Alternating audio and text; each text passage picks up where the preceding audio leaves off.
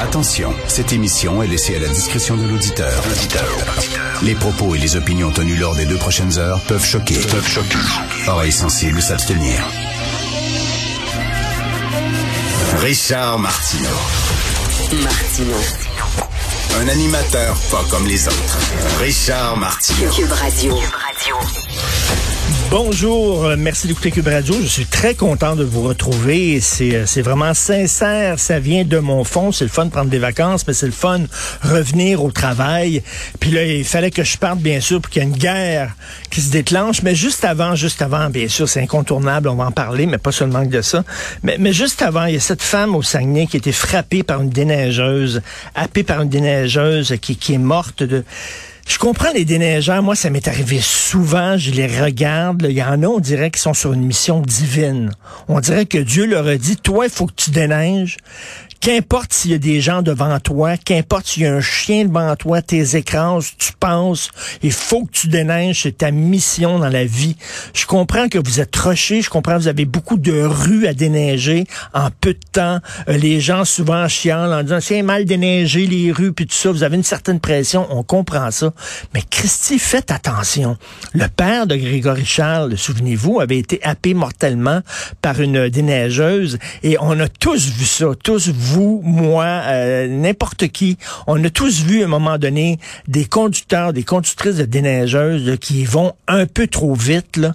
À un moment donné, il faut se calmer le pompon. Donc, c'est malheureusement une autre victime d'une déneigeuse. Ça arrive beaucoup trop souvent euh, lors de nos hivers.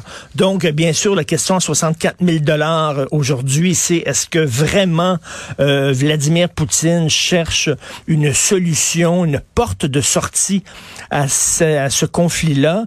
Est-ce qu'il veut vraiment sauver la face ou cherche seulement à gagner du temps? C'est la grosse question. Ben, bien malin, euh, celui qui euh, ou celle qui pourra répondre à cette question-là. On ne le sait pas. Mais reste que c'est quand même, c'est assez fréquent, là. Hein? Tu sais, quand tu dis que Vladimir Poutine là, a vraiment dit, ben moi, je prends à sortir mon arsenal euh, nucléaire. Est-ce que c'est vraiment le genre de gars à, rentrer chez lui, la queue entre les deux jambes, en disant, mais finalement, euh, je reviens, j'ai sauvé la face, et puis tout ça. Ça me semble que c'est pas ce genre de bonhomme-là. C'est pas ce genre de gars-là. En disant, OK, ben là, on va arrêter, c'est correct, là. Ça m'étonnerait énormément euh, qui euh, peut-être que comme demande, est-ce que vous pensez vraiment qu'il va se contenter du fait que l'Ukraine euh, dise ben finalement on ne joindra pas les rangs de l'OTAN. Ah OK. C'est tout ce qu'on voulait.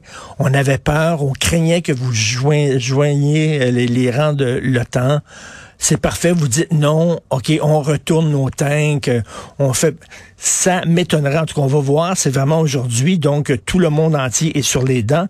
Euh, il y a beaucoup de livres excellents hein, pour comprendre Poutine, pour comprendre sa psychologie, pour savoir qui est cet homme. Euh, il y a un livre de Steve Levine que j'avais lu il y a quelques années. Steve Levine est un journaliste qui a vécu plus de dix ans en Russie, euh, qui avait écrit un livre qui s'appelait, qui s'intitule Poutine Labyrinth, le labyrinthe de Poutine. Et le sous-titre, c'était Espionnage, meurtre et le cœur obscur de la nouvelle Russie. Euh, un livre qui donnait froid dans le dos. Et en a un autre qui est excellent, vraiment, là, de Stephen Lee Meyer. Stephen Lee Meyer, c'est un journaliste euh, au New York Times qui a vécu plus de, de 20 ans, même, euh, je pense, 26 ans en Russie. Il a couvert la Russie pour le New York Times. Et son livre s'intitule The New Tsar, le nouveau tsar, la montée et le règne de Vladimir Poutine. Et là-dedans, Stephen Lee Myers dit les Russes, lorsque leur pays soudainement est, est, attaqué, lorsque le pays, mettons, a des sanctions, il y a des sanctions contre la Russie, même si les Russes sont en maudit contre leur président, même s'ils n'approuvent pas les gestes et les actions de leur président, ils vont faire bloc autour d'eux. Et le, le, livre se termine comme ça en disant les Russes sont comme ça, c'est-à-dire don't fuck with us. Et même si on trouve qu'un président est dans le champ, s'il y a des sanctions contre la Russie, si vous touchez à la Russie, on va faire bloc autour de notre président. Ça, ce livre-là a été écrit il y a à peu près 5-6 ans. Est-ce que ça a changé? Parce que là, on voit que les Russes, il y a beaucoup de Russes quand même qui semblent remettre en question les actions de Poutine. Euh, Steven Lee Myers, lui, euh, il connaît énormément la psychologie des Russes. Il dit non, les Russes ont tendance à faire bloc autour de leur chef lorsque la Russie est, euh, est, est pointée du doigt par la communauté internationale. Est-ce qu'il y a vraiment eu un changement euh, chez les Russes? On l'espère. On le voit qu'il y a beaucoup, beaucoup de Russes qui disent qu'on n'en veut pas de cette, de cette guerre-là. Mais bref, qui aurait dit que notre génération aurait hérité d'une pandémie mondiale qui aurait paralysé la planète pendant deux ans et d'une guerre qui, d'ailleurs, si vous voulez voir un film extraordinaire, vous devez regarder Netflix, Munich, The Edge of War, avec Jeremy Irons, euh, inspiré d'un roman de Robert Harris, que vous connaissez bien. Il écrit plein, plein, plein de, d'excellents romans historiques. Et euh, on raconte là-dedans les négociations en 1938 entre l'Angleterre et euh, Hitler, le régime hitlérien. en Angleterre, le premier ministre était Neville Chamberlain. On sait que c'était un, un apaiseur, comme on dit. Hein, il voulait pas aller en guerre, ça l'intéressait pas. Il cherchait une façon de calmer le jeu, une façon d'éviter une deuxième guerre mondiale en Europe.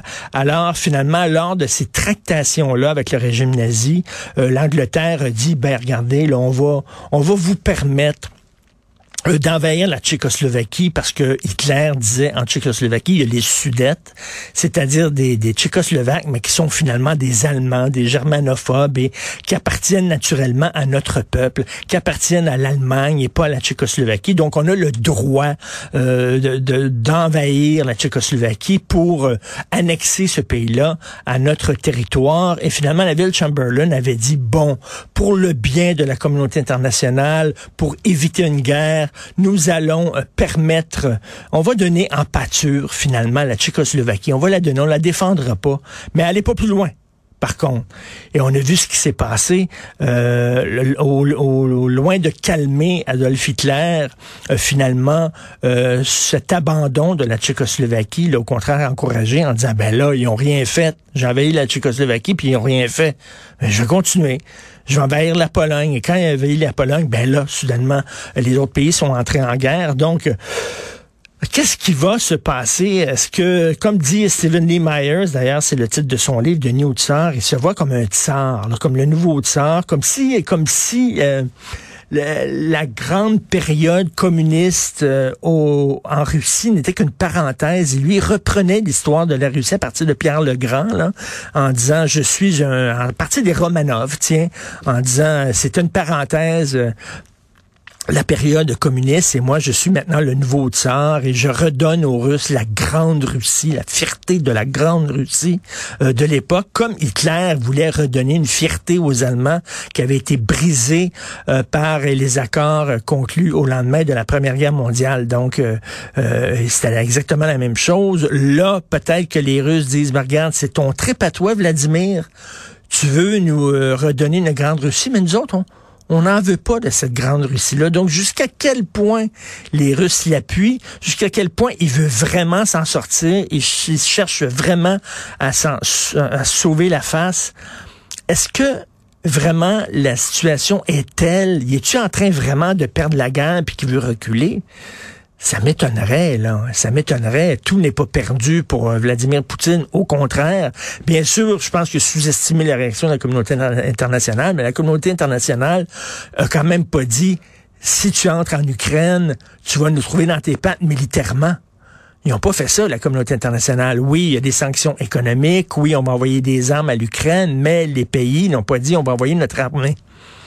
Et pourtant, ils ont dit, parce que euh, L'Ukraine fait pas partie de l'OTAN, donc on n'a pas d'obligation euh, à intervenir militairement, sauf qu'on voulait que l'Ukraine fasse partie de l'OTAN. On aurait dû peut-être agir comme si l'Ukraine faisait partie de l'OTAN.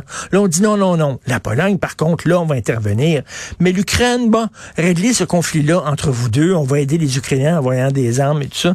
Donc, je sais pas, là, qu'est-ce qui va se passer avec ça, mais c'est quand même assez fréquent et c'est quand même assez étonnant euh, qu'on de voir, là, coup sur coup, une pandémie mondiale et une guerre comme ça, euh, c'est assez fréquent.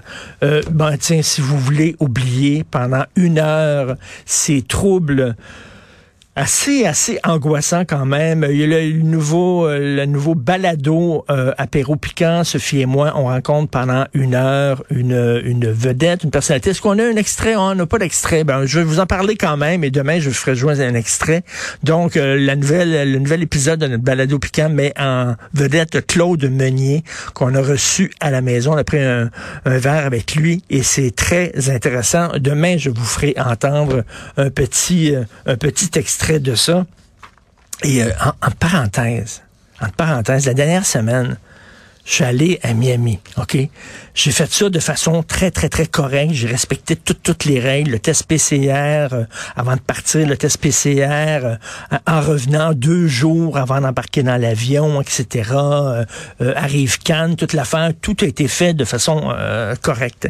Et, j'arrive à, Miami et là-bas, les gens, il y a personne qui porte de masque. Personne. Même les ascenseurs de l'hôtel, tu, tu es dans un ascenseur, tu à peu près 20 personnes dans l'ascenseur, et personne qui a une masque. Qui avait qui portait un masque? Ma blonde, moi et notre fils. On portait un masque parce que, mais probablement, je voulais pas l'attraper parce que si je l'attrapais pas, pas que j'avais peur de mourir, puis tout ça, absolument pas, mais j'aurais pas pu monter dans l'avion et revenir euh, au Canada, donc ça me tentait pas. Je voulais m'assurer que j'avais rien, que tout était correct, que mon test PCR aurait été négatif. Donc, dans les euh, dans les aires communes, lorsqu'on allait au restaurant, bon, on faisait comme ici, c'est quand tu marches jusqu'à ta table, j'avais mon masque. Quand je prenais l'ascenseur, j'avais mon masque, etc. Bon, quand on allait dans des musées, je gardais mon masque, etc. Et les gens là-bas nous regardaient mais avec un mépris, là. Tu, le voyais dans leurs yeux en disant, maudit gang de niaiseux qui ont leur masque. Et à un moment donné, j'étais dans l'ascenseur. Et les gens nous regardaient, puis se regardant tous autres, ils riaient. Parce que j'avais mon masque, parce que je me protégeais. Et j'avais le goût de dire, hey, vous riez de moi parce que vous pensez que j'ai peur, puis que je me protège. Mais savez-vous quoi? Je veux vous protéger, vous. J'avais goût de leur dire ça. Je vais vous protéger vous parce que savez-vous quoi? Je l'ai. J'ai la COVID. Là, j'aurais enlevé mon masque, mon masque, j'aurais